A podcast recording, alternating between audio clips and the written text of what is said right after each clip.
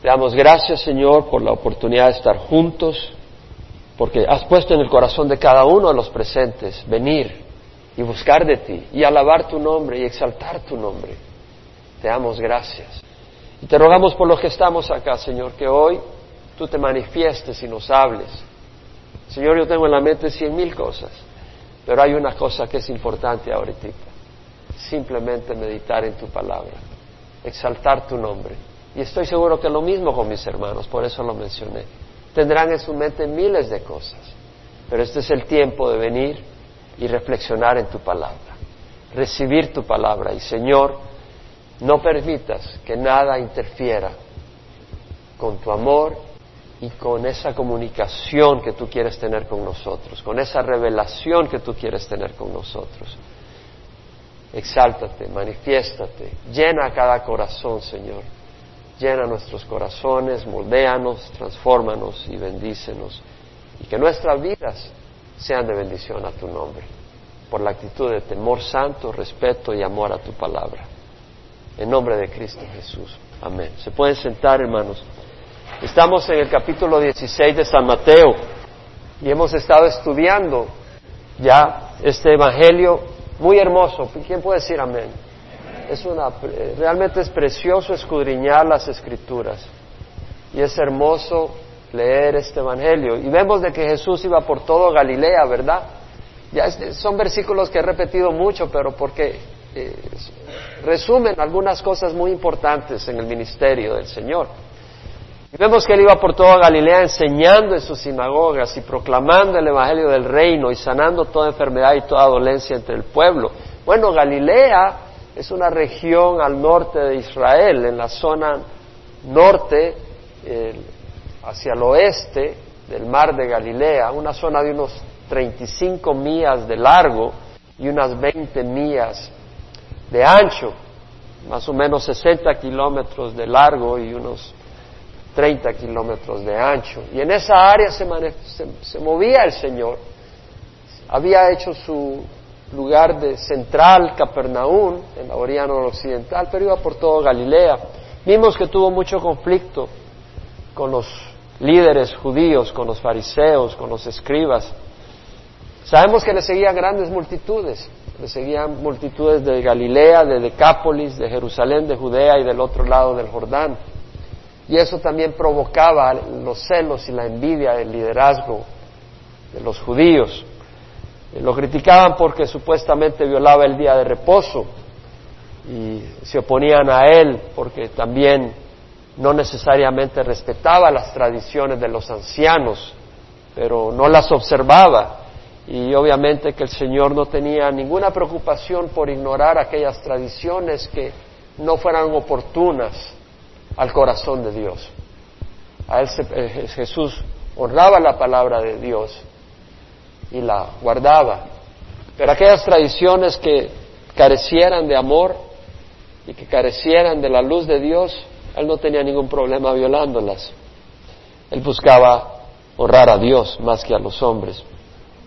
Y vemos de que después de estar ministrando en Galilea, él subió a la zona de Tiro, que está fuera de Israel, en la zona de Fenicia, hacia la costa del mar Mediterráneo, 30 millas o 50 kilómetros al norte de Capernaum, ahí tuvo el encuentro con la cananea, cuya hija era endemoniada y el Señor exorcizó sin estar enfrente de ella, lo hizo a distancia. Después subió a Sidón, unos 40 kilómetros, 25 millas al norte de Tiro, y después se fue hacia el mar de Galilea, hacia el este, al sureste, en la zona de Decápolis, donde le siguió una multitud gentil.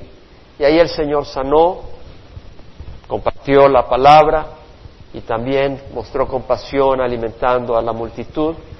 De ahí partió hacia el lado suroeste del mar de Galilea, en la zona de Magdala, y Ahí tuvo otra confrontación porque le pedían señales y él dijo generación adúltera y perversa, una señal no se le dará otra señal más que la del profeta Jonás. Por supuesto no, aumentó su popularidad al, responderles de esta manera. De ahí subió en barco, fue en el, en el barco con sus apóstoles hacia la zona de Bethsaida al norte y de ahí a Cesarea de Filipo, que está a 30 millas al norte de Capernaum. Y ahí tuvo ese encuentro muy especial donde le preguntó a sus apóstoles, ¿quiénes dicen los hombres que es el Hijo del Hombre? Y ellos dijeron, bueno, unos dicen que eres Juan Bautista, otros Elías, Jeremías, uno de los profetas. ¿Y quiénes dicen ustedes que soy yo? Dijo Jesús. Y Pedro contestó, tú eres el Cristo, el Hijo del Dios viviente. Y en esa declaración de Pedro había que entender qué quería decir cuando dijo, tú eres el Cristo, el Hijo del Dios viviente. Y eso lo estudiamos la semana pasada. La palabra Christos en el griego, en el hebreo es Mesías, eh, Mesías, quiere decir ungido, porque los reyes, el sumo sacerdote era ungido con aceite y representaba la unción de Dios por el Espíritu Santo para el oficio de rey o de sumo sacerdote. ¿Verdad? Y también ese término se aplicaba a aquel rey que habría de venir, que fue profetizado en las Escrituras, que iba a establecer un reino universal, que iba a ser descendiente de David, que nacería en Belén y que reinaría en Jerusalén y tendría un reino, un reino permanente, que no, o sea, completo, no, no iba a tener un fin. Y además podíamos leer en las escrituras de que ese rey sería de origen divino, cuyos orígenes son desde los días de la eternidad, y que al ser hijo de Dios, porque ese Cristo era hijo de Dios, era ser igual a Dios. Entonces vimos todo lo que significaba cuando Pedro dijo, tú eres el Cristo, el Hijo del Dios viviente. Y luego vemos de que Jesús le dijo, tú eres Pedro y sobre esta roca edificaré mi iglesia, las puertas del Hades no, prevalecerán sobre ella. La iglesia tradicional ha confundido esto pensando que Pedro es la roca de la iglesia, dijimos que no. Eh, el Señor Jesús dijo, tú eres Petros y sobre esta Petra edificaré mi iglesia. Y Petros es una, es una piedra que tú sacas de una roca masiva. La palabra Petra es una roca masiva, ya explicamos eso y dimos bastante información. Entonces lo que estaba diciendo el Señor es que esta declaración de que Jesús es el Cristo, el Hijo del Dios viviente, es la roca, ahí está, la iglesia está fundada en Cristo. Y vimos como en el Antiguo Testamento jamás los judíos podían pensar de que un hombre iba a ser una roca, un refugio para el pueblo de Dios. No, es Dios la roca. ¿Verdad? En, Dios solamente espera en secreto mi alma, de Él viene mi salvación, solo Él es mi roca y mi salvación, mi refugio o mi baluarte. Nunca seré sacudido, solo Él es mi roca. Y dimos bastantes versículos, entonces eso no vamos a seguir en ello eh, porque ya elaboramos la semana pasada, pero después de esa interacción, vemos en el versículo 21 que desde entonces Jesucristo comenzó a declarar a sus discípulos que debía ir a Jerusalén y sufrir muchas cosas de parte de los ancianos, de los principales sacerdotes y de los escribas y ser muerto y resucitar el tercer día. Tomándolo aparte, Pedro comenzó a reprenderle diciendo, no lo permita Dios, Señor, eso nunca te acontecerá. Pero volviéndose él dijo a Pedro, quítate delante de mí, Satanás, me eres piedra de tropiezo porque no estás pensando en las cosas de Dios, sino en las de los hombres. Y acá tenemos una cosa tremenda que podemos aprender en esta interacción entre Jesús y Pedro. Vemos de que Jesús comenzó a declarar a sus discípulos que debía ir a Jerusalén. Es decir, esto no era un accidente lo que iba a pasar. Jesús no iba a Jerusalén a a tener un buen tiempo y de repente lo agarraron y lo crucificaron sin que él supiera. No. Jesús iba a Jerusalén porque ese era el plan de Dios. El plan de Dios era no solo ir a Jerusalén, sino ir a morir a Jerusalén. Él lo dijo. Él dice, el Hijo de Dios debe ir a Jerusalén y sufrir muchas cosas de parte de los ancianos, de los principales sacerdotes y de los escribas y ser muerto y resucitar al tercer día. En el día de Pentecostés, después de que Jesús resucitó, y después eh, que Jesús fue llevado al cielo y el pueblo de Dios, los discípulos estaban reunidos en Jerusalén y vino el Espíritu Santo sobre ellos, cuando Pedro se levanta y empieza a explicar a la gente lo que estaba sucediendo, porque ellos fueron llenos del Espíritu Santo y empezaron a declarar las virtudes y las glorias y las maravillas de Dios en distintas lenguas que ellos no conocían, pero habían recibido el don de lenguas. Cuando está compartiendo Pedro en ese discurso que da y, tres mil personas eh, son bautizadas, eh, Pedro dice, varones israelitas, escuchad estas palabras, y habla de Jesús el Nazareno, capítulo 2 de Hechos, versículo 23, dice, entregado por el plan determinado y el previo conocimiento de Dios. Clavasteis en una cruz por manos de impíos y le matasteis. O sea, era el plan determinado de Dios. Entonces, lo que quiere decir esto es que Jesús sabía perfectamente que Él venía a morir. Y, Él entendía su propósito, el propósito de su venida. Y nosotros debemos de entender que así como Jesucristo tenía un propósito en su venida, cada uno de nosotros tiene un propósito por el cual está en este mundo. Cada uno de nosotros tiene un propósito. No somos accidentes. Y muchos cristianos caminan dormidos, hipnotizados, sin conocer el propósito de Dios. Van a la iglesia, es parte de, su vivir. Pero no hay un propósito, no hay una meta. Hay una, una falta de entendimiento. Dios al cristiano le da dones espirituales para usarlos en situaciones específicas. No somos un accidente, no vivimos en un vacío, no vivimos aislados en una isla. Dios tiene un plan específico para llevar a cabo a través de ti. Hay lugares específicos que Dios tiene para ti en tu vida. Hay personas específicas que Dios tiene para ti en tu vida. Hay un plan específico que Dios tiene para cada uno de nosotros. No consiste en nuestro cristianismo simplemente en conocimiento de verdades espirituales. Es parte de eso. Pero además del conocimiento de verdades espirituales, hay un plan específico de Dios para ti. Específico, claro. Y ese plan es el de Dios para ti. Y para poder conocer ese plan necesitas estar en oración. Necesitas conocer la escritura, pero necesitas ser un hombre, una mujer de oración de mucha oración. No vas a conocer el plan específico. Sí, vas a saber que no hay que matar. Sí, vas a saber que no hay que cometer adulterio. Sí, puedes saber estas cosas. Pero conocer el plan específico de Dios, a dónde te quiere, en qué lugar, en qué iglesia, en qué ciudad. Un hermano me compartía que estaba viviendo en, el noreste y un día dijo, no, me voy a California. Y era el plan de Dios, específico. No lo dice la escritura. A veces, a veces sin darnos cuenta, el Señor nos está guiando y ni nos damos cuenta. Pero la mayoría de las veces necesitamos estar en oración buscando del Señor. Y de hecho siempre buscando del Señor para que confirme en nuestro corazón cuál es su voluntad. Y recuerda, no es tu plan, es el plan perfecto de Dios. No lo ignores, no lo desprecies, no lo abandones. Si me doy cuenta? Tenemos un plan específico. En 2 Corintios 5:14 Pablo dice, el amor de Cristo nos aprende habiendo llegado a esta conclusión que uno murió por todos, por consiguiente todos murieron. Y por todos murió para que los que vivan no vivan para sí, sino para aquel que murió y resucitó por ellos. Vamos a vivir para quién? Para el Señor. Entonces no es mi plan, es el plan del Señor. Señor, ¿a dónde me quieres hoy? ¿En qué trabajo? ¿En qué ministerio?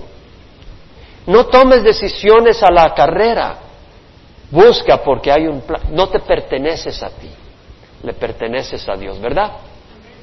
Con algún hermano que tenía el deseo de ir a tal lugar, le decía, pero ese es tu deseo, pero ¿cuál es el plan de Dios? Y el hermano dice, yo entiendo el plan de Dios, tengo que quedarme acá. El plan de Dios, porque no nos pertenecemos, le pertenecemos al Señor. Entonces tenemos que ser obedientes. En Colosenses 1, 15 al 16, Pablo dice que Cristo es la imagen del Dios invisible, el primogénito de toda la creación. Porque en Él fueron creados todas las cosas, en el cielo, en la tierra, tronos, poderes, dominios, autoridades, todo ha sido creado por Él y para Él. Le pertenecemos al Señor, no es nuestro plan. En Efesios Dice Pablo, por gracia sois salvos por medio de la fe y esta no de vosotros es un don de Dios, no por obras para que nadie se vanagloríe, porque somos hechura suya creados en Cristo Jesús para hacer buenas obras, las cuales Él preparó de antemano para que anduviéramos en ellas. Entonces, hermanos, Jesús sabía que había un plan en su vida y Jesús fue obediente a ese plan. Iba a Jerusalén porque era el plan de Dios. Nosotros debemos de recordar siempre que no es nuestro plan el que debemos de hacer. Debemos de conocer el plan de Dios. Y segundo, vemos acá que el Señor, después de decir que Él tenía que sufrir, morir y resucitar, Pedro lo toma aparte y le dice, no lo permita Dios, Señor, esto nunca te acontecerá. Ahora, Pedro no solo le toma aparte para decirle, sino que la palabra usada acá es reprender. Pedro reprende a Jesús. Y la palabra en el griego quiere decir amonestar, censurar severamente, reprobar, desaprobar. O sea que acá cuando Jesús dice, el Hijo del Hombre tiene que ir a Jerusalén porque va a sufrir en manos de los eh, ancianos y de los sacerdotes y de los escribas y, y morir y al tercer día resucitar, Pedro lo que le dice es, no lo permita Dios, Señor. Eso nunca te acontecerá. O sea, está hablándole firmemente a Dios. ¿Cómo vas a creer tú que vas a hacer eso? Y el Señor le dice, apártate de mí, Satanás. Ahora, lo que quiero decir acá es que Pedro tenía en la carne una buena intención, cariño para su maestro. Él no entendía la decisión de Jesús. Él no le entendía la decisión de Jesús era espiritual. ¿A quién había oído Jesús para ir a Jerusalén? ¿Buscó una votación entre sus amigos? ¿A quién había oído? Al Padre. Jesús estaba obedeciendo a la voz del Padre. ¿A quién estaba oyendo Pedro? ¿Al Padre? ¿Estaba oyendo lo que Dios tenía para Jesucristo? No, estaba usando su mente. Y te digo que muchas veces, cuando tú escuches la voz de Dios, otros no van a entender porque no han oído a Dios, pero tú tienes que obedecer. Tú tienes que obedecerle a Dios. Y vemos que Jesús obedece a Dios. A veces van a criticar tus decisiones, tal vez porque son mal hechas, pero a veces las van a criticar porque tú has oído de Dios y ellos no han oído de Dios. Dios no les ha hablado a ellos, pero te ha hablado a ti, sigue adelante. En Primera de Corintios leemos que en capítulo 2 el hombre natural no acepta las cosas del Espíritu de Dios porque para él son necedad y no las puede entender porque se disciernen espiritualmente, pero el que es espiritual juzga todas las cosas pero Él no es juzgado por nadie, porque ¿quién conoce la mente del Señor para que le instruya? Mas nosotros tenemos la mente de Cristo. El hombre cristiano, la mujer cristiana tiene al Espíritu Santo. Y nosotros oímos de Dios y estamos en oración y caminando rectamente. No perfectamente, pues no somos perfectos, pero rectamente con el corazón recto. Y estamos buscando de Dios y oímos de Dios y sabemos cuando Dios nos dice, quiero que hagas tal cosa. Y tú los haces y la gente te empieza a criticar. ¿A quién vas a hacerle caso? Tienes que hacerle caso a Dios. ¿Verdad? Aunque vengan con buena intención. Mira lo que le dice el Señor a Pedro. Quítate delante de mí, Satanás, me eres piedra de tropiezo, porque no estás pensando en las cosas de Dios, sino en las de los hombres. Qué interesante. ¿Cuáles son las cosas de Dios? Sufrir, morir y resucitar. No solo sufrir y morir, es resucitar. Pero antes de resucitar había que sufrir y habría que morir. ¿Verdad? Muchas personas dicen, no, las cosas de Dios en el Evangelio de prosperidad, hermano. Da 100 dólares que Dios te va a dar mil. O pare de sufrir, como en cierto lugar en una de las calles de Santana. Pare de sufrir, esas no son las cosas de Dios. El Señor dice que todos los que quieran vivir piadosamente van a ser perseguidos. Entonces sabemos que las cosas de Dios pueden implicar sufrimiento. Pero viene el Señor y le dice a Pedro, tú me eres piedra de tropiezo. La palabra usada es escándalon en el griego y quiere decir ofensa, causa de tropiezo, una trampa. De hecho, es el nombre con que se le daba al palito que activa una trampa. Por ejemplo, tienes una caja con un palito, ¿verdad? Y le pones una carnita por ahí y llega el animalito y al jalar la carnita bota el palito y le cae la caja y queda atrapado. Y es lo que le está diciendo, es que tú quieres que caiga atrapado y no pueda llevar a cabo el programa de Dios. ¿Cuántas personas quedan neutralizadas, paralizadas, atrapadas y despojadas del plan de Dios para sus vidas? Despojadas del privilegio de grandes cosas por oír a los hombres, ignorando la voz de Dios. Es importante poner de prioridad las cosas espirituales, las cosas de Dios, no las cosas de los hombres. Mira bien el versículo 23.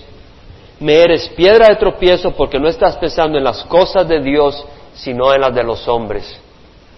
Me eres piedra de tropiezo porque no estás pensando en las cosas de Dios, sino en las de los hombres. Y ahora, padres, padres, tú eres piedra de tropiezo. Esposas, esposos, hijos, mira, prioritiza, poner de prioridad la conveniencia o la comodidad temporal de tus hijos, amigos y parientes sobre los propósitos de Dios para ellos es una trampa, una disposición satánica, aunque tenga apariencia de algo bueno y noble. Tú tienes que poner los, los propósitos de Dios en tus amigos, Tú debes de buscar en tus amigos, en tus hijos, en tus cónyuges, los propósitos de Dios por encima que sus comodidades temporales. En el momento en que tú estás buscando sus comodidades temporales por encima de los propósitos de Dios, tú eres piedra de tropiezo para esa persona. Amén. ¿Nos damos cuenta? Entonces, hablando del, en el hogar, un padre una madre es una piedra de tropiezo para sus hijos cuando para no irritarlos los dejas en casa jugando en un lugar de traerlos a la iglesia.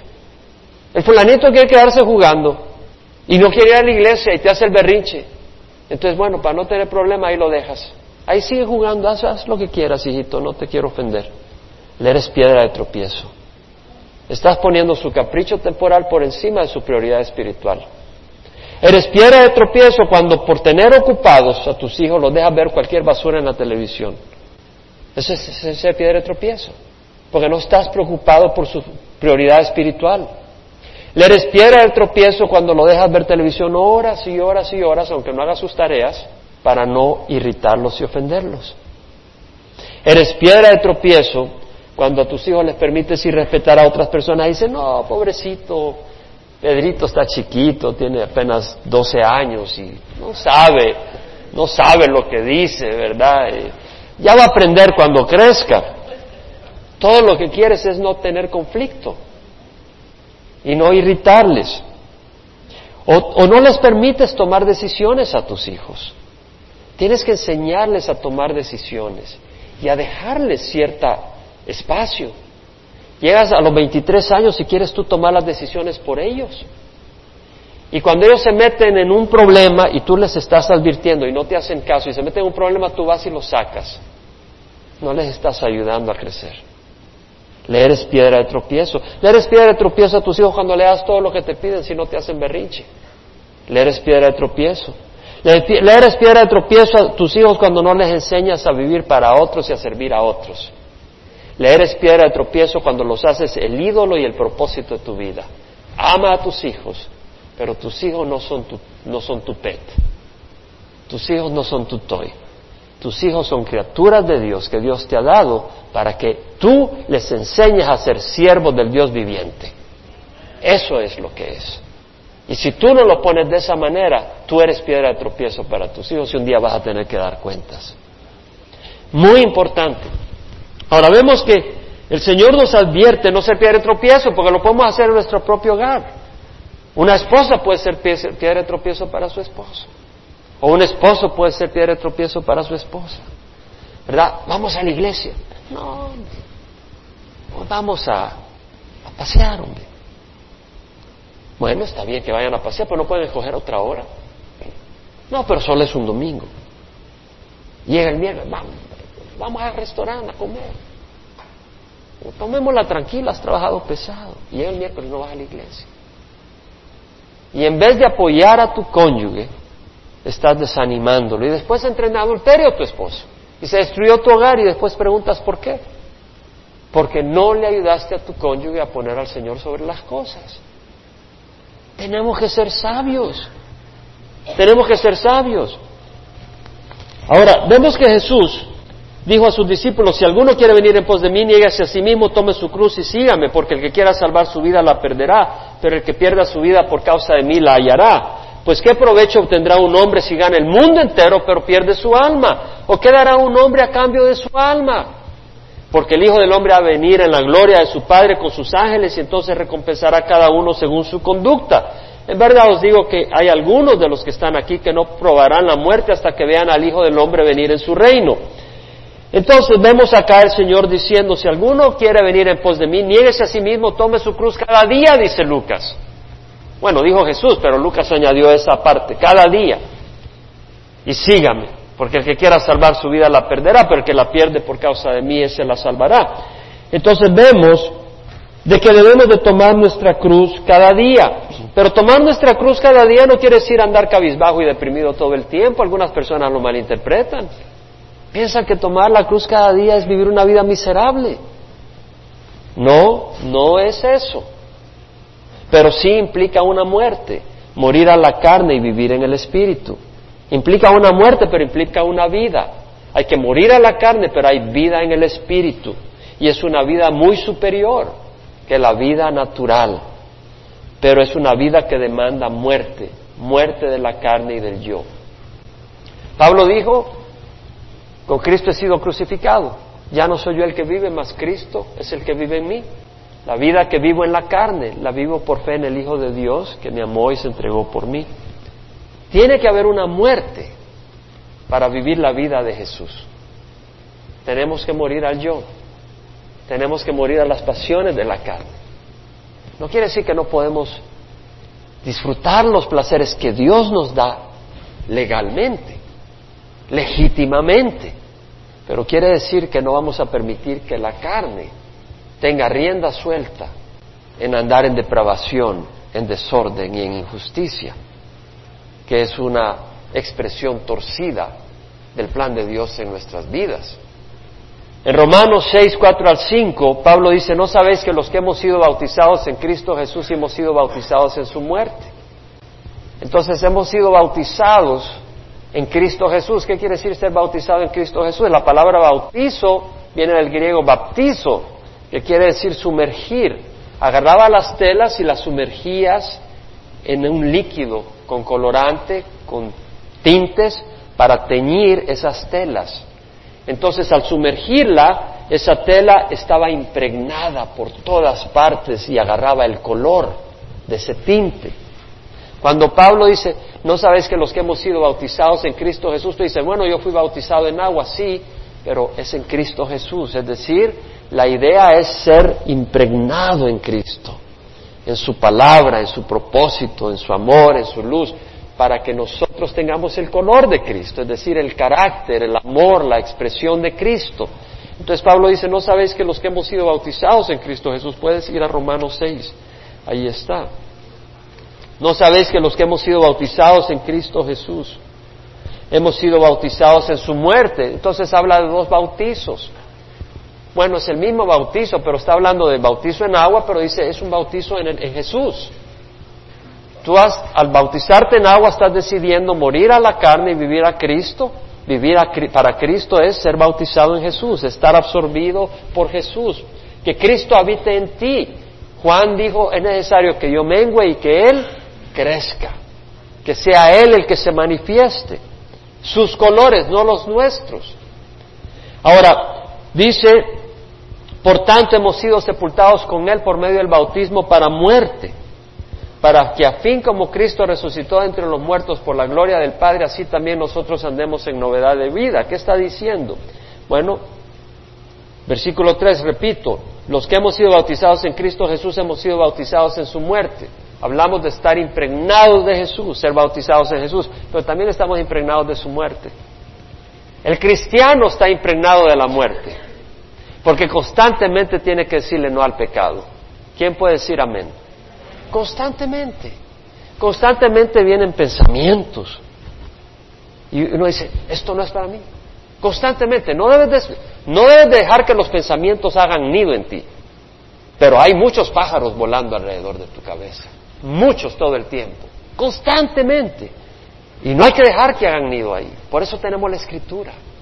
Porque la escritura es una tremenda arma que nos guarda la mente. Tenemos que ponernos el casco de salvación, tenemos que tener la espada del Espíritu, que es la palabra de Dios. Entonces tenemos que bombardear. Este, el enemigo viene y trata, trata esos pensamientos. Constantemente tenemos que poner a muerte los deseos. Tal vez tú decías hoy en la mañana, ay, me quisiera quedar descansando y, no ir a la iglesia. Es decir, ah, puede que hayas tenido ese deseo, ¿verdad? Tienes que poner a muerte ese deseo, pues sabes que no es del Señor. O tal vez viene algún pensamiento malo y tienes que, o de orgullo, o de resentimiento, y tienes que poner la muerte. Constantemente. La carne quiere hacer una cosa y tienes que poner la muerte. Pero poner a muerte esa carne no quiere decir que solo es muerte, es también vida. Porque dice Pablo, hemos sido sepultados con Él por medio del bautismo para muerte, para que así como Cristo resucitó entre los muertos por la gloria del Padre, nosotros andemos en novedad de vida. Entonces quiere decir de que poner, el tomar nuestra cruz cada día habla de una muerte, pero también habla de una novedad de vida por el poder del Espíritu Santo. Entonces Jesús habló de esa vida. Él dijo, el ladrón solo viene para robar, matar y destruir. Yo he venido para que tengan vida y la tengan en abundancia.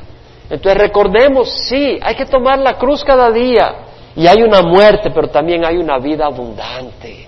Tenemos que recordar eso. Y una vez más, ¿qué es lo que se pone a muerte? Son las expresiones de la carne. En Gálatas 5, Pablo dice, las obras de la carne son evidentes, inmoralidad, impureza, sensualidad, idolatría, hechicería, enemistades, pleitos, celos, enojos, rivalidades, disensiones, envidias, borracheras, orgías. Hay que poner a muerte todas todos esos impulsos. Pero mira la vida que Dios te da a cambio. Versículo 22, el fruto del Espíritu es amor, gozo, paz, paciencia, benignidad, bondad, fidelidad, mansedumbre y dominio propio. Entonces, sí hay una muerte, pero hay una vida abundante, hay una vida de paz, hay una vida productiva, hay una vida de bendición. Y luego vemos que el Señor dice, eh, que el Hijo ha de venir en la gloria del Padre con sus ángeles.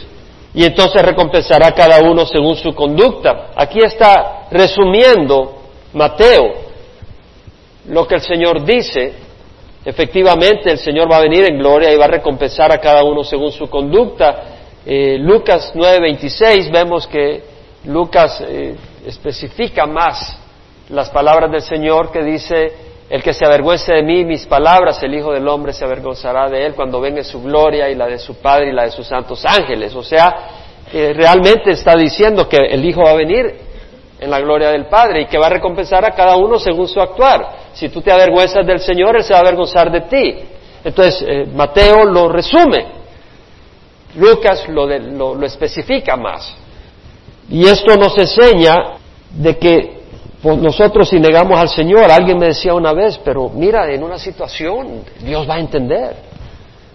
No, si tú niegas al Señor, ya Dios dijo claro que si tú niegas al Señor, el Señor te va a negar. Así de sencillo. No, pero el Señor va a entender las presiones. No, no, no hay, no hay vuelta de hoja. Los cristianos en, que murieron en el Coliseo romano, no había vuelta de hoja. Ellos tenían que dar su vida, o negaban a Cristo, o negaban su vida, y dieron su vida, pero no negaron a Cristo. Y en los días de la gran tribulación, aquellos que no nieguen a Cristo van a perder la cabeza. Y los que lo nieguen van a salvar su vida, pero se van a ir al infierno. Van a decir, pero la presión me van a cortar la cabeza, claro, escogiste. Escogiste tu vida sobre Cristo. Y realmente tenemos que escoger. Tenemos que escoger o si seguimos al Señor o si seguimos esta carne. Si buscamos que nuestra carne sea la que prospere o el Señor. Luego vemos que el Señor dice, algunos de los que están aquí no probarán la muerte hasta que vean al Hijo del Hombre venir en su reino. Lo que estaba diciendo es de que algunos de ellos iban a ver a Jesús transfigurado con la gloria que tiene Jesús, como la gloria del Hijo de Dios. Pero lo vieron en carne y hueso. No lo vieron en la forma gloriosa como él tenía antes. Entonces eso ocurre seis días después y ahí vemos lo que se llama la transfiguración. El capítulo 17, versículo 1 al 8 dice, seis días después Jesús tomó consigo a Pedro y a Jacobo y a Juan su hermano. Eh, Jacobo, hermano de quién? De Juan. Jacobo y Juan. Pedro tenía otro hermano que se llamaba, ¿cómo se llama? Andrés. Me pregunto a veces, ¿verdad? El Señor tenía un círculo cercano que era Pedro, Juan y Santiago, o Jacobo. Pero no Andrés. Andrés estaba entre los doce, pero no, yo dije, ¿se sentiría celoso Andrés? Me imagino que en algún momento se haber sentido celoso. Hey, mira, Juan y, Juan y Jacobo están juntos y solo me jaló a Pedro. Pero vemos de que no nos toca a nosotros decirle a Dios qué hacer. Y fue un hombre de corazón humilde, Andrés, que Dios lo usó mucho. Pero vemos acá de que lo llevó aparte a un monte alto y se transfiguró delante de ellos y su rostro resplandeció como el sol y sus vestiduras se volvieron blancas como la luz y aquí se le aparecieron Moisés y Elías hablando con él. Entonces Pedro tomando la palabra dijo a Jesús, Señor, bueno es estarnos aquí, si quieres haré tres enramadas, una para ti, otra para Moisés y otra para Elías. Mientras estaba aún hablando, he aquí una nube luminosa los cubrió y una voz salió de la nube diciendo, este mi hijo amado, en quien me han complacido, a él oír. Cuando los discípulos oyeron esto, cayeron sobre sus rostros y tuvieron gran temor. Entonces se le acercó Jesús y tocándolo les dijo, levantaos y no temáis. Cuando alzaron sus ojos no vieron a nadie sino a Jesús solo. Vemos que Mateo dice seis días después.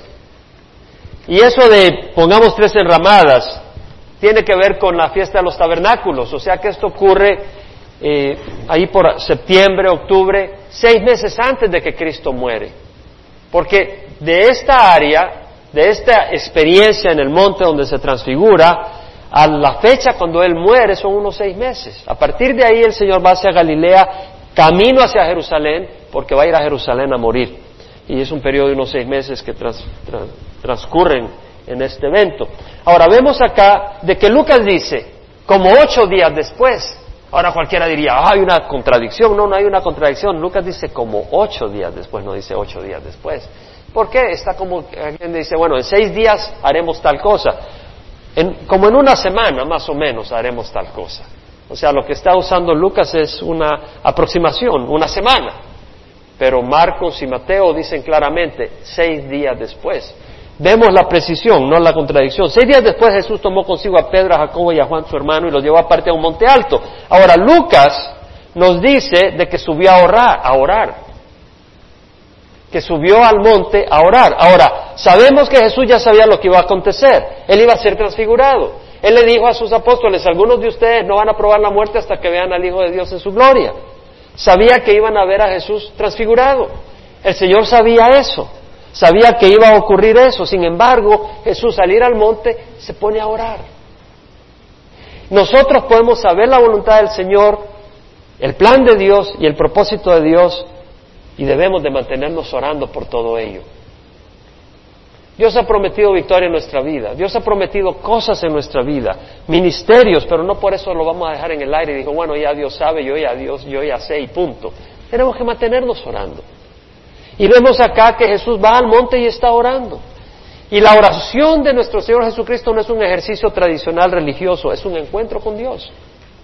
Siempre que Jesús estaba orando, no estaba hablando oraciones repetitivas así para matar el tiempo y ganarse el favor de Dios, estaba hablando con el Padre. Y nosotros debemos de hacer lo mismo. Nuestra oración debe ser algo dinámico, vibrante, debe ser una conversación con el Creador del universo.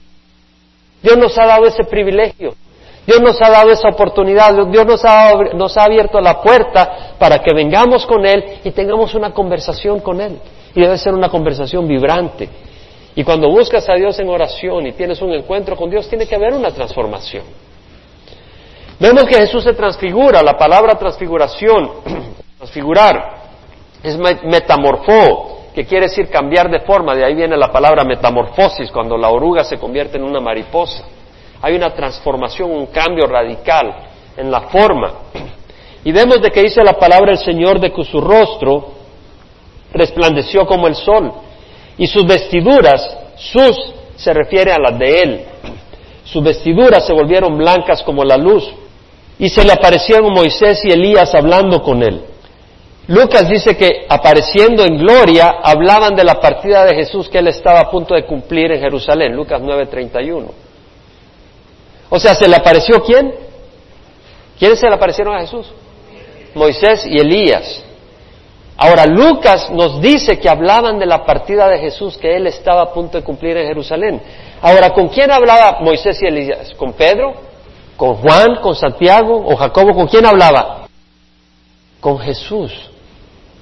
Y a mí eso me pareció increíble.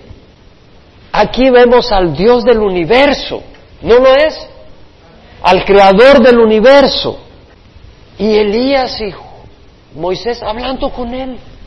Oye, tienes que ir a Jerusalén a morir. Ánimo, adelante.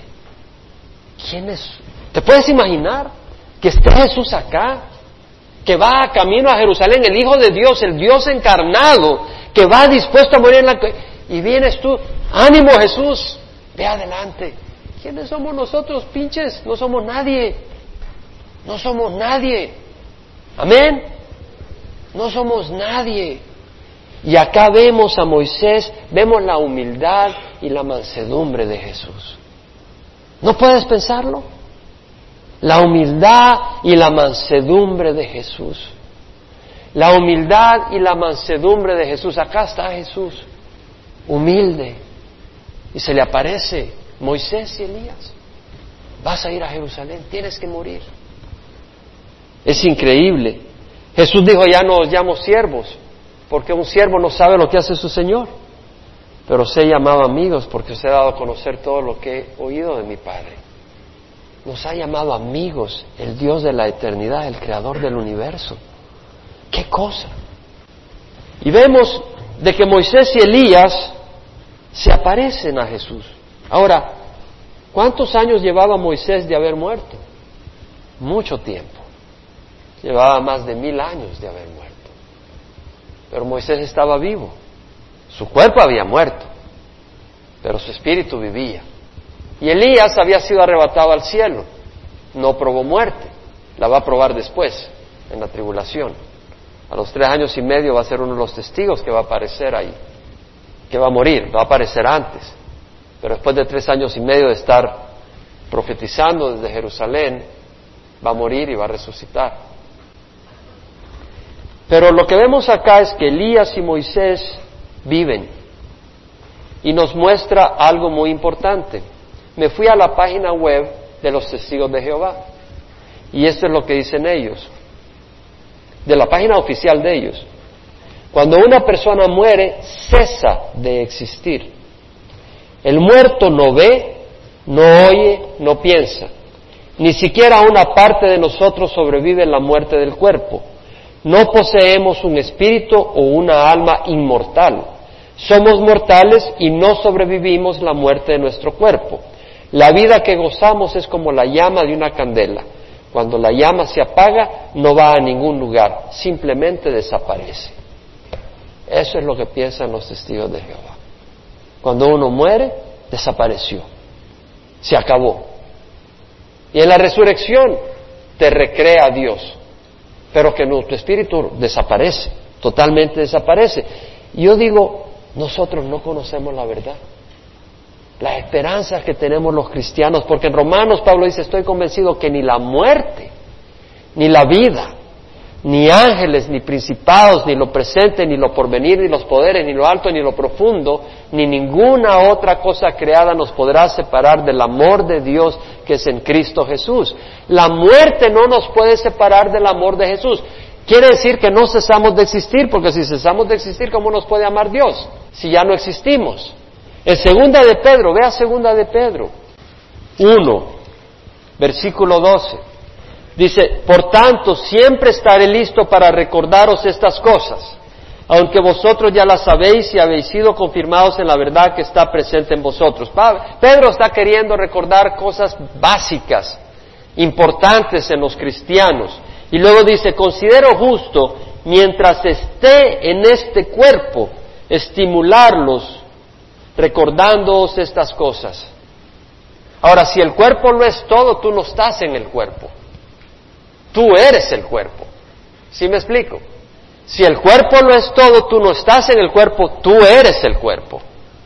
Ahora, nosotros estamos en este edificio, porque este edificio no somos nosotros. Este edificio es el lugar en donde, estamos, donde estamos nosotros.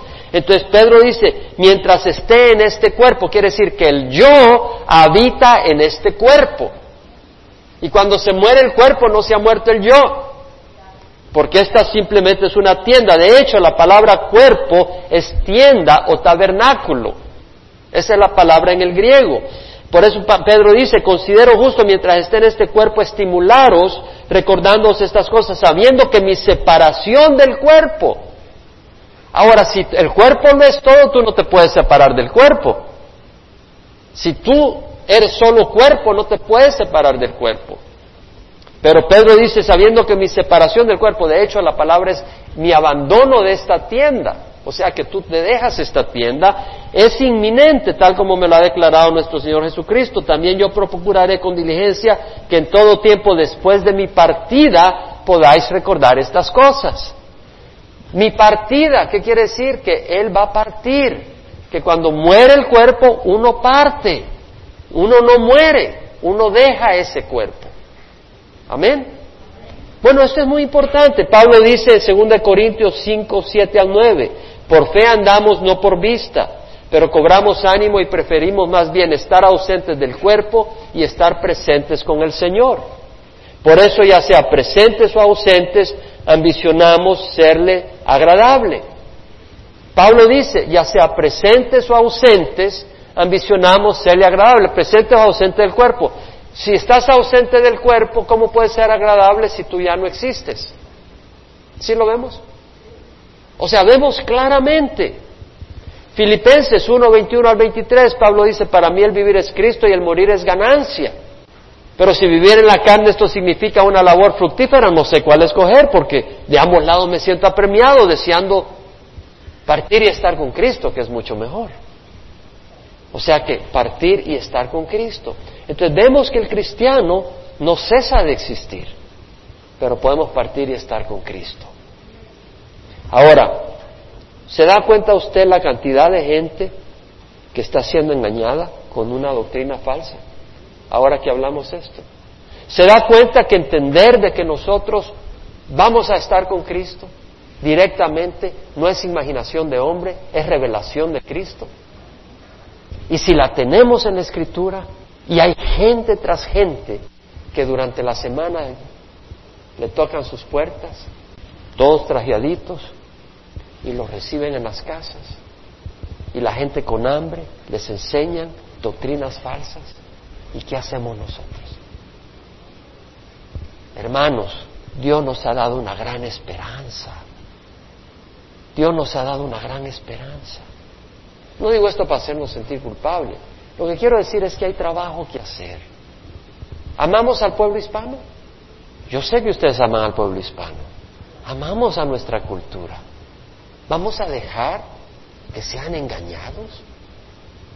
¿Vamos a dejar que nuestro pueblo siga sufriendo engaño tras engaño? Y sea explotado no solo por gente que quiere explotarlo en este mundo, sino que vayan al infierno porque no conocen la luz y vivan sin esperanza. No puede ser. Mira en Apocalipsis 6, tan claro. Juan dice, cuando el Cordero, versículo 9, abrió el quinto sello, vi debajo del altar las almas de los que habían sido muertos a causa de la palabra de Dios y del testimonio que habían mantenido. O sea, los muertos, pero ahí está su alma. Y clamaban a gran voz diciendo, ¿hasta cuándo, oh Señor Santo y verdadero, esperarás para juzgar y vengar nuestra sangre de los que moran en la tierra. Es gente que había sido muerta en la tribulación y vemos que sus almas están con Dios. Y se les dio a cada uno una vestidura blanca y se les dijo que descansaran un poco más de tiempo hasta que se completara el número de sus consiervos y de sus hermanos que habrían de ser muertos como ellos lo habían sido. Vemos personas en la tribulación que mueren por su fe ¿Y con quién están hablando? Con Jesús. ¿Hasta cuándo, oh Señor Santo y verdadero, esperarás para juzgar? Le piden, le preguntan, hablan con Dios. Vemos que es claro. Ahora, interesante de que cuando está hablando Moisés con Elías, antes de que ocurra esta revelación, nos dice Lucas que Pedro y sus compañeros habían sido vencidos por el sueño. Suena familiar, ¿verdad? Suena común. Pedro y los apóstoles, siempre Jesús dormía, ellos siempre que Jesús oraba, ellos roncaban. Siempre les pasaba, siempre estaban vencidos por el sueño. Pero Jesús tenía una pasión y tenía un llamado y por eso no lo vencía el sueño, pues tenía una carga, tenía un propósito. Para muchos de ustedes duermen muy fácil. Con la gracia de Dios podemos dormir a pesar de los problemas. Pero hay otros que duermen muy fácil porque nada les inquieta. No hay una pasión por algo. Pero cuando tú tienes una pasión por algo, el sueño ya no es tan importante. Y no lo fue para el Señor Jesucristo, porque tenía una pasión por la salvación del mundo, un amor por la salvación del mundo. Ahora vemos de que Jesús es el que brilla como el sol. Moisés y Elías aparecieron en gloria, pero el que brilla como el sol es Jesús, no Moisés ni Elías. Y Pedro le dijo a Jesús, Rabí, en Marcos 9, 5 al 6 dice, bueno es estarnos aquí, hagamos tres enramadas, porque él no sabía qué decir, pues estaban aterrados. Marcos 9, 5 al 6 dice que Pedro cuando le dijo, Rabí, es bueno que nos quedemos aquí, hagamos tres enramadas, una para ti, otra para Moisés y otra para Elías. Y luego Marcos dice, no sabía ni qué decir el pobre Pedro, estaba aterrado. Y me voy a la palabra en el griego, ¿sabe qué palabra usa Marcos?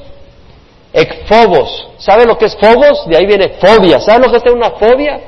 Aracnofobia. Ve una arañita y pegas de grito y te van hasta el hospital. Eso es aracnofobia y otros tienen claustrofobia, ¿verdad? Eh, están en un salón y salen desesperados, es un miedo tremendo. La palabra quiere decir excesivamente atemorizado, horrorizados, estremecidos, horripilados, espeluznados, bien espantados. Eso es lo que está queriendo decir. Estaban espeluznados, estaban asustados. Y uno dice, bueno, ¿y por qué? ¿No estaba Jesús ahí? ¿No estaba Jesús con ellos? ¿Por qué se asustaron? ¿Por qué se espeluznaron? ¿Por qué se horripilaron? ¿Por qué se aterraron? Muy sencillo, porque Jesús apareció en su gloria divina. En su gloria divina. Nunca nos olvidemos que el Cristo de amor es también es el Dios perfecto de justicia, conocimiento y santidad y de gran poder. Y eso debe provocar un respeto a su nombre, un respeto divino. En Apocalipsis 1 vemos en el versículo 14 que Juan ve la revelación de Jesús y dice su cabeza y sus cabellos eran blancos como blanca lana, como nieve, sus ojos eran como llama de fuego, sus pies semejantes al bronce bruñido cuando se le ha hecho refulgir en el horno, y su voz como el ruido de muchas aguas. En su mano derecha tenía siete estrellas y de su boca salía una aguda espada de dos filos. imagínate ver a alguien que brilla y sus ojos parecen fuego. De hecho, son una llama de fuego. Y de su boca sale una espada de doble filo. Sus pies eran semejantes al bronce bruñido cuando se le ha hecho refulgir en el horno, y su voz como el ruido de muchas aguas y su rostro era como el sol cuando brilla con toda su fuerza. Cuando lo vi, dice Juan, caí como muerto a sus pies. Este era Juan que había recostados en el pecho de Jesús. Pero cuando vio a Jesús en su divinidad, Juan cayó derretido de pies, de rodillas. Ese es nuestro Jesús también. Nunca lo olvidemos. Nunca nos olvidemos la majestad de Jesús. Nunca nos olvidemos el privilegio de que Jesús nos llame sus amigos, que nos llame sus hermanos. Nunca nos olvidemos el privilegio que Dios nos llame sus hijos, cuando Dios no es hombre, ni hijo de hombre para que mienta. Es un Dios majestuoso, santo, recto, poderoso. Y en su gran misericordia nos ha creado por amor, con un propósito. Y en ese amor nos llama hijos y Jesús nos llama a sus hermanos.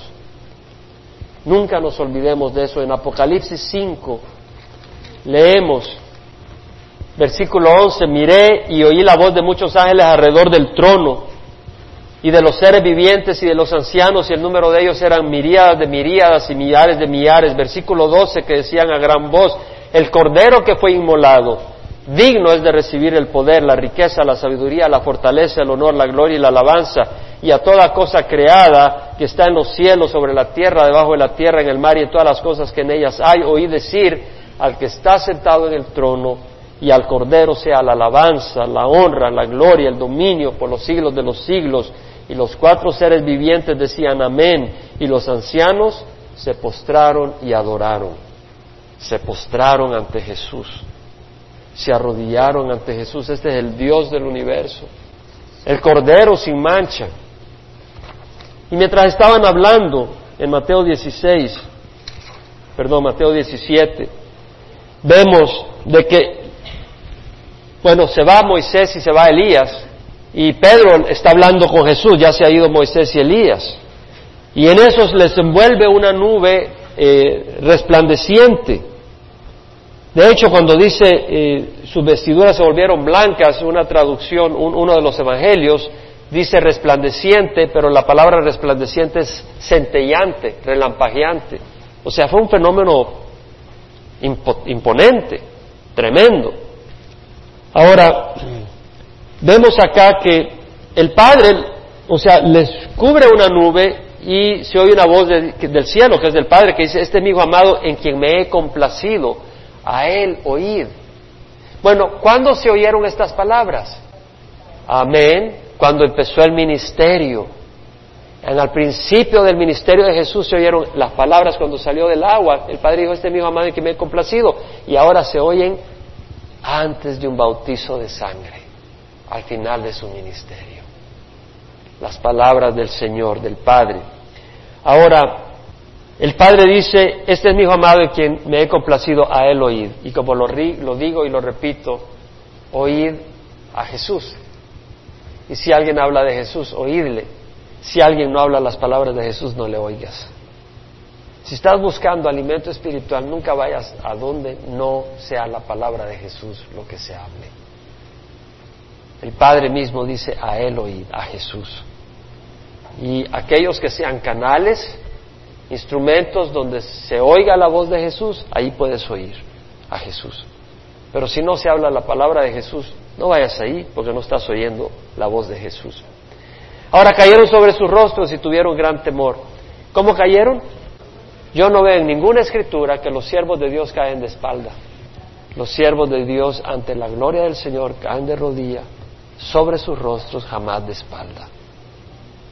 Entonces eso de que hay un gran movimiento del Espíritu y, la gente, wow, y se empieza a caer detrás, el Espíritu Santo no, te va a poner en una situación donde si no te agarran de espalda, te caes y te quiebras la nuca. No va a ser así. Así no trata con uno Dios. Siempre que vemos el encuentro a los siervos de Dios con el Dios majestuoso, si caen, caen de postrados, de rodillas nunca de espalda. Ahora, la palabra transformación, el Señor fue transformado, transfigurado, la palabra es metamorfo. Esa palabra se usa en dos ocasiones más, en Romanos 12.2 y en 2 Corintios 3.18, hablando de la transformación del hombre, del cristiano, por el poder de Dios. En Romanos 12 dice, por consiguiente, hermanos, ruego por la misericordia de Dios que presentéis vuestros cuerpos como sacrificios vivos y santos, aceptables a Dios, que es vuestro culto razonal. Y no os adaptéis a este mundo, sino sed transformados mediante la renovación de vuestra mente. Esa palabra es metamorfo. Vamos a ser transformados en nuestra manera de pensar, como cantaba Juan hace un rato. Pero es una obra que hace Dios a través de su palabra, su espíritu y la obediencia de nuestras vidas. Él nos transforma. Y así como Jesús fue transfigurado, nosotros vamos a ser transfigurados. Vamos a ser otras personas caminando en novedad de vida. En 2 Corintios 3:18, Pablo dice, nosotros todos con el rostro descubierto, contemplando como en un espejo la gloria del Señor, estamos siendo transformados en la misma imagen de gloria en gloria, como por el Señor el Espíritu. Ahí vuelve a usar la palabra metamorfo. Estamos siendo transformados no es una corrección del ser humano, es una transformación, que hay una gran diferencia. Una cosa es que a un gusano le enseñes a, a no caminar por ahí, otra cosa es que un gusano se convierte en una mariposa. La palabra metamorfosis, una transformación, la oruga se convierte de un animal que se arrastra en el suelo en una preciosa mariposa que vuela en el aire de colores preciosos. Y nosotros somos transformados por la palabra de Dios y la obediencia. Ahora, del versículo 9 al 13 vamos a cubrir, porque necesito cubrir esto. Y ahí nos quedamos, el versículo 13. Pero hay alguna enseñanza con la que quiero cerrar este estudio. Mientras descendían del monte, Jesús les ordenó diciendo, no contéis a nadie la visión hasta que el Hijo del Hombre haya resucitado de entre los muertos. Y sus discípulos le preguntaron diciendo, ¿por qué pues dicen los escribas que Elías debe venir primero? Y respondiendo él dijo, Elías ciertamente viene y restaurará todas las cosas, pero yo os digo que Elías ya vino y no le reconocieron, sino que le hicieron todo lo que quisieron. Así también el Hijo del Hombre va a padecer a mano de ellos. Entonces los discípulos entendieron que les había hablado de Juan el Bautista. O sea, cuando descendían del monte, Jesús les dijo, no le cuenten a nadie la visión hasta que el Hijo del Hombre ha resucitado de entre los muertos. En Marcos leemos de que se guardaron para sí lo dicho, pero discutían entre sí qué significaría resucitar de entre los muertos. Es interesante que Marcos añade ese comentario. Jesús le dijo, no, no le cuentes a nadie esto hasta que el Hijo del Hombre haya resucitado, haya resucitado entre los muertos. Y Marcos dice, que los discípulos empezaron a decir, bueno, ¿qué significa resucitar entre los muertos? Jesús ya se lo había dicho. Después del evento de Cesarea Filipo le dijo, es necesario que el Hijo del Hombre vaya a Jerusalén a sufrir y a morir y al tercer día resucitar. Ya les había dicho que iba a resucitar. Y ahora le está diciendo, no le cuenten a nadie esta visión del Dios glorioso, de mi gloria, hasta que haya resucitado entre los muertos. No es que no lo habían oído, Simplemente, y de hecho la palabra resucitar ahí es una palabra que quiere decir levantarse, de estar en una posición acostada, a pararse. Está hablando claramente que Jesús estaría muerto, acostado en una tumba. Esa es la palabra griega que usa Marcos. No es que no lo habían oído, pero no podían aceptar, captar y recibir que Jesús tenía que morir resucitar antes de reinar. En su mente él iba a venir a reinar con poder y la muerte no era parte que ellos podían entender. Y mucho menos al haberlo visto como un Dios tan glorioso.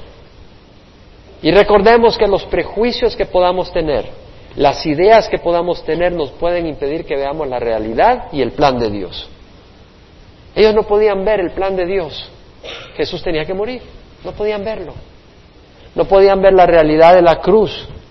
Y nosotros muchas veces por la tradición que hemos crecido, tenemos que decidir y abrir los ojos a la palabra de Dios, porque ella nos va a abrir la mente y nos va a aclarar las cosas, pero vengamos sin prejuicios, o más bien dicho, venimos con todos los prejuicios, pero deja que la palabra de Dios los elimine. Hay muchas cosas que vienen en nuestra mente que hay que borrarlas, porque la palabra nos enseña lo contrario. Siempre usemos la palabra como una luz para nuestras vidas. Y bueno, bueno, Marcos dice que le preguntaron diciendo, ¿por qué dicen los escribas que Elías debía venir primero? Y él les dijo, es cierto que Elías al venir primero restaurará todas las cosas, sin embargo, como está escrito, el Hijo del Hombre que padezca mucho y sea despreciado, ¿cómo está escrito del Hijo del Hombre que padezca mucho y sea despreciado? En otras palabras, combinamos Marcos con Mateo, los discípulos le preguntan, ¿por qué pues dicen los escribas que Elías debe venir primero? Y Jesús responde, también está escrito de que el Hijo del Hombre tiene que sufrir y padecer. Y Elías ciertamente viene y restaurará todas las cosas. O sea, de que Elías viene.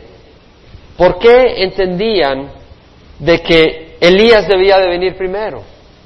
¿Por qué entendían los escribas eso? Dice, ¿Por qué dicen los escribas que Elías debía venir, primero? ¿Por qué lo entendía? Porque estaba escrito. En Malaquías 4, vea Malaquías 4, versículo 5, he aquí, yo os envío al profeta Elías antes de que venga el día del Señor, día grande y terrible. El día del Señor es el día del juicio, con que el Señor viene y destruye a las naciones enemigas de Israel y establece su reino eterno. Ese es el día del Señor. He aquí yo os envía al profeta Elías antes que venga el día del Señor, día grande y terrible. Estaba escrito. Entonces, por eso los escribas decían que Elías tenía que venir primero antes de que el Señor estableciera su reino universal. Entonces, cuando ven a Jesús que dice, no cuentes esto hasta que haya resucitado entre los muertos, dice, bueno, si todo esto va a pasar y vas a empezar a reinar, ¿dónde está Elías? Si Elías tenía que venir de todas maneras. Y él dice, Elías viene y restaurará todas las cosas. Pero yo os digo que Elías ya vino y no le reconocieron. E hicieron con él todo lo que quisieron. Elías viene. Elías viene antes de qué? ¿Antes de quién? De Dios. Si Elías viene antes de Dios, quiere decir que quién viene también después de Elías? El Señor. Dios. Quiero usar el término Dios específicamente. El versículo 5 de Malaquías 4 dice, aquí os envío al profeta Elías antes que venga el día de Jehová, día grande y terrible. Primero viene Elías, pero después ¿quién viene? Jehová. Viene Jehová. Eso es lo que dice la Escritura. Vea Osea 6.3. Dice, conozcamos pues, esforcémonos por conocer a Jehová. Su salida es tan cierta como la aurora y Él vendrá a nosotros como la lluvia, como la lluvia de primavera que riega la tierra. ¿Quién vendrá a nosotros? ¿Quién? Jehová. Osea 6.3. Conozcamos pues, esforcémonos por conocer a Jehová. Su, su salida es tan cierta como la aurora y Él vendrá a nosotros como la lluvia, como la lluvia de primavera que riega la tierra. ¿Qué debemos de hacer? Conocer a Jehová, porque Él viene pronto. Su salida es cierta como la aurora. Estamos en una oscuridad, pero ¿qué viene después de la noche? La mañana. Oseas 11, 9 al 11 dice, en pos de Jehová caminarán, está hablando de los israelitas, del pueblo de Israel, y dice, Él rugirá como león, ciertamente Él rugirá, y sus hijos vendrán temblando desde el occidente. En pos de Jehová caminarán. O sea que Jehová viene. En Miqueas 4, vea Miqueas 4, hemos estudiado ese profeta. Versículo 1, sucederá en los últimos días que el monte de la casa de Jehová será establecido como cabeza de los montes se elevará sobre las colinas y afluirán a él los pueblos. Vendrán muchas naciones y dirán, venid y subamos al monte de Jehová, a la casa del Dios de Jacob, para que Él nos instruya en sus caminos y nosotros andemos en sus sendas, porque de Sión saldrá la ley y de Jerusalén la palabra de Jehová. Él juzgará entre muchos pueblos. ¿Quién? ¿Quién? Jehová y enjuiciará a muchas naciones poderosas y lejanas. Entonces forjarán sus espadas en rejas de arado, sus lanzas en podaderas, no alzará espada nación contra nación, ni se adiestrarán más para la guerra. Versículo 6, en aquel día declara Jehová, reuniré a la coja, recogeré a la perseguida, a las que yo había maltratado, haré de la coja un remanente y de la perseguida una nación fuerte, y Jehová reinará sobre ellos en el monte de Sión desde ahora para siempre. ¿Quién va a reinar en Jerusalén? Jehová. Vea Isaías 40, versículo 3. Una voz clama, preparad en el desierto camino a Jehová. Es decir, ¿cuál voz era la que clamaba? La de Juan Bautista. Esa es la profecía de Juan Bautista. El mismo Señor Jesucristo dijo eso, hizo referencia a él. Preparad en el desierto camino a Jehová, allanad en la soledad calzada para nuestro Dios. Preparad calzada camino para quién? Para nuestro Dios. Todo valle sea elevado, bajado todo monte y collado, vuelva llano el terreno escabroso y la bruto hacho valle. Entonces será revelada la gloria de Jehová y toda carne aún la verá. Versículo 9. Di a las ciudades de Judá, aquí está vuestro Dios. He aquí Jehová, he aquí el Señor Jehová vendrá con poder y su brazo gobernará por él. Ahora, si yo veo a alguien y lo veo su brazo, el, el brazo es esa persona. Jesús es el brazo de Dios. Jesús es Dios. El brazo gobernará por él. Versículo 11, como pastor apacentará su rebaño, en su brazo recogerá los corderos y en su seno los llevará y hará con cuidado a la, recién nacida. Isaías 25, 8 al 10. Él destruirá la muerte para siempre. El Señor Jehová enjugará las lágrimas de todos los rostros. ¿Quién? Jehová. Enjugará, secará Él las lágrimas de todos los rostros y quitará el oprobio de su pueblo sobre toda la tierra, porque Jehová ha hablado. Y en aquel día se dirá, he aquí, este es nuestro Dios, este va a estar ahí, en quien hemos esperado para que nos salvara. Este es Jehová a quien hemos esperado. Regocijémonos y alegrémonos en su salvación. Apocalipsis 21. Y vi un cielo nuevo y una tierra nueva. Está hablando de la nueva Jerusalén y en el versículo 3 oí una gran voz que desde el trono decía, he aquí el tabernáculo de Dios entre los hombres y Él habitará entre ellos y ellos serán su pueblo y Dios mismo estará entre ellos. Él enjugará toda lágrima de sus ojos. Y ya no habrá muerte, ni habrá más duelo, ni clamor, ni dolor, porque las primeras cosas han pasado. Y el que está sentado en el trono dice, he aquí, yo hago nueva todas las cosas, se añadió, escribe porque estas palabras son fieles y verdaderas. Entonces, terminando, acá en Mateo 16 entendemos de que si Elías ha de venir antes del día del Señor, es porque el Señor viene. El creador del universo viene a reinar en la tierra. Está profetizado en el Antiguo Testamento. Y Elías va a venir antes que venga a reinar sobre la tierra. Pero luego dice, pero Elías ya vino y no le reconocieron. ¿Qué está queriendo decir? Que Juan Bautista vino en el espíritu de Elías. Y que así como Elías viene antes de la venida de Jesús a reinar, también Dios envió, a su mensajero a venir antes de la primera venida de Jesús. Antes de la venida de Jesús, Dios envía un mensajero. Antes de su primera venida, ¿a quién envió? A Juan Bautista. Antes de la segunda venida, ¿a quién envía? A Elías. Y en Malaquías 3, puedes ver en el versículo 1 que dice, he aquí, yo envío a mi mensajero, y él preparará el camino delante de mí. Malaquías dice que Jehová va a enviar a su mensajero y Jesús hace referencia a este versículo y que Él preparará el camino delante de mí, Jehová, y vendrá de repente a su templo el Señor a quien vosotros buscáis.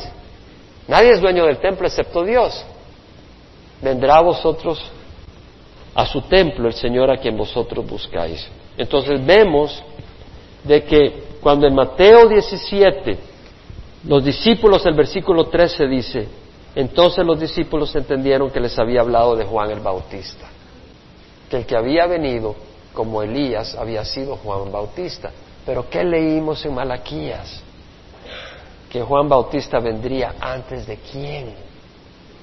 De el Señor Jehová, de Dios. ¿No dice eso Malaquías 3? Cuando los apóstoles reconocen, óigame bien, cuando los apóstoles reconocen de qué le estaba hablando de Juan Bautista, estaban reconociendo que Jesús es Jehová. ¿Nos damos cuenta? Porque Malaquías 3.1 está haciendo referencia a Jehová, que Jehová va a enviar a su mensajero antes de que venga el Señor a quienes ellos buscan. Y cuando viene el Señor a que ellos buscan, entra a su templo. Entonces los discípulos están reconociendo que Jesús es el Dios del universo. Por eso ellos no podían entender la cruz. Pero después de la cruz entendieron el gran amor de Dios para nosotros.